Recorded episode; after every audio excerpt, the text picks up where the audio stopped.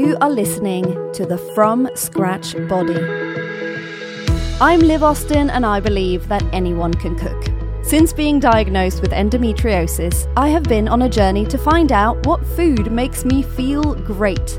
By cooking my meals from scratch, not only have I started feeling much better, I've also fallen in love with cooking completely. So every week, we explore a new topic that can help us feel better and become better cooks, and then I share a recipe with you so you can cook along with me if you want. You can always find the recipes and the transcripts from the podcast on my website, thefromscratchbody.com. It's got an intense colour, so though it might stain your apron and kitchen tops, that is usually a good sign in terms of nutrition when it comes to vegetables.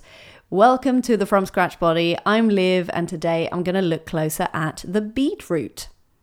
Now, beets are probably more often featured on one of my favorite TV shows, The Office, than it is on most people's dinner plates. It's a really fun vegetable to make a puree of, for example, because of its strong colour. But we don't really use it that often, maybe. But is it good for us? Let's have a look and see if we should add more beets into our diet. Well, beets are high in fiber. Great for your digestive system and bowel movements, as well as helping you lose weight should you desire it because it helps you feel full. They are good sources of vitamin B9, also called folate, which is important for pregnant women and for tissue growth and cell function, as well as manganese, potassium, iron, and vitamin C. It also contains nitrates, which can enhance physical performance and is often used frequently in juice form by people who do high intensity endurance exercise. However, beetroot might not be the best food for someone who reacts to FODMAPs. FODMAPs are carbs that are resistant to digestion. I'll talk more about that as a topic in the future, as they are a source of fructans. They are a carb classified as a FODMAP. The most common pigment in beetroot, the betaine, which creates the strong red pink colour, is believed to have several different health benefits. Ha, I knew it. Most notably, it has natural antimicrobial activity and can actually be used as an antimicrobial food preservative.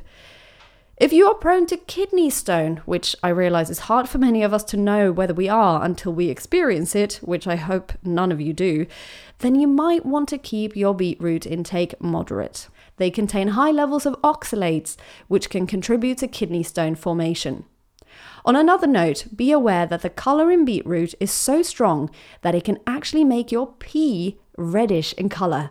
Now, red pee can obviously be quite scary to see because it might look like you have blood in your urine, but if you otherwise feel well, maybe think about whether you recently ate some beetroot, in which case it is completely harmless.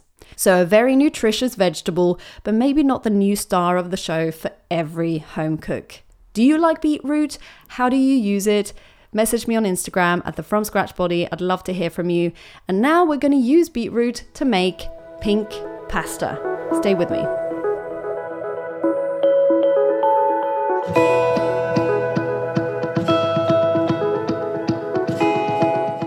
Well, we've already done green pasta, so now it's time for a new crazy colour to make pasta dinners more fun.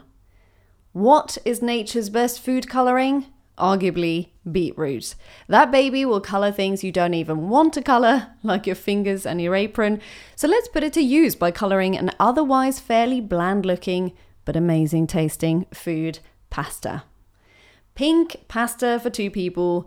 You need 100 grams of beetroot, one large egg, a pinch of salt, and 200 grams of plain flour.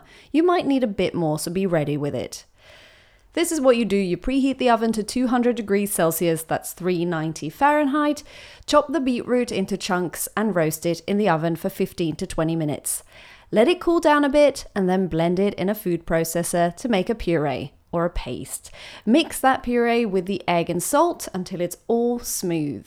On a dry kitchen surface or I must admit that I prefer in a bowl, place the flour and then make a well in the middle to add the beetroot mix to.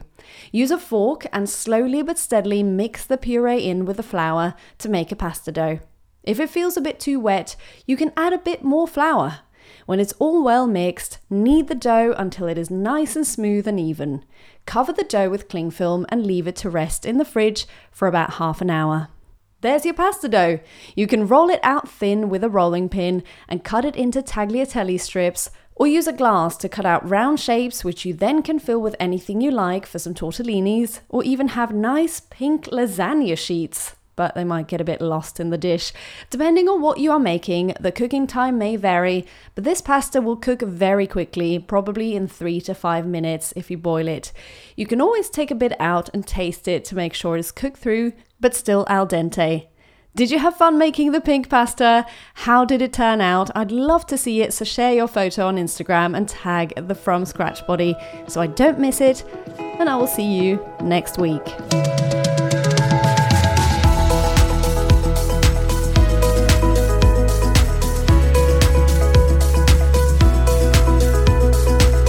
You for listening to this week's episode. Remember that you can always check out the recipe on my website, thefromscratchbody.com, if you want to have it in front of you when you're cooking, but be brave and make it your own too. Also, check out my Instagram at the From Scratch Body and my YouTube channel, The From Scratch Body, for lots of food inspiration that you can totally recreate yourself. Remember, cook from scratch and your body will thank you. See you next week.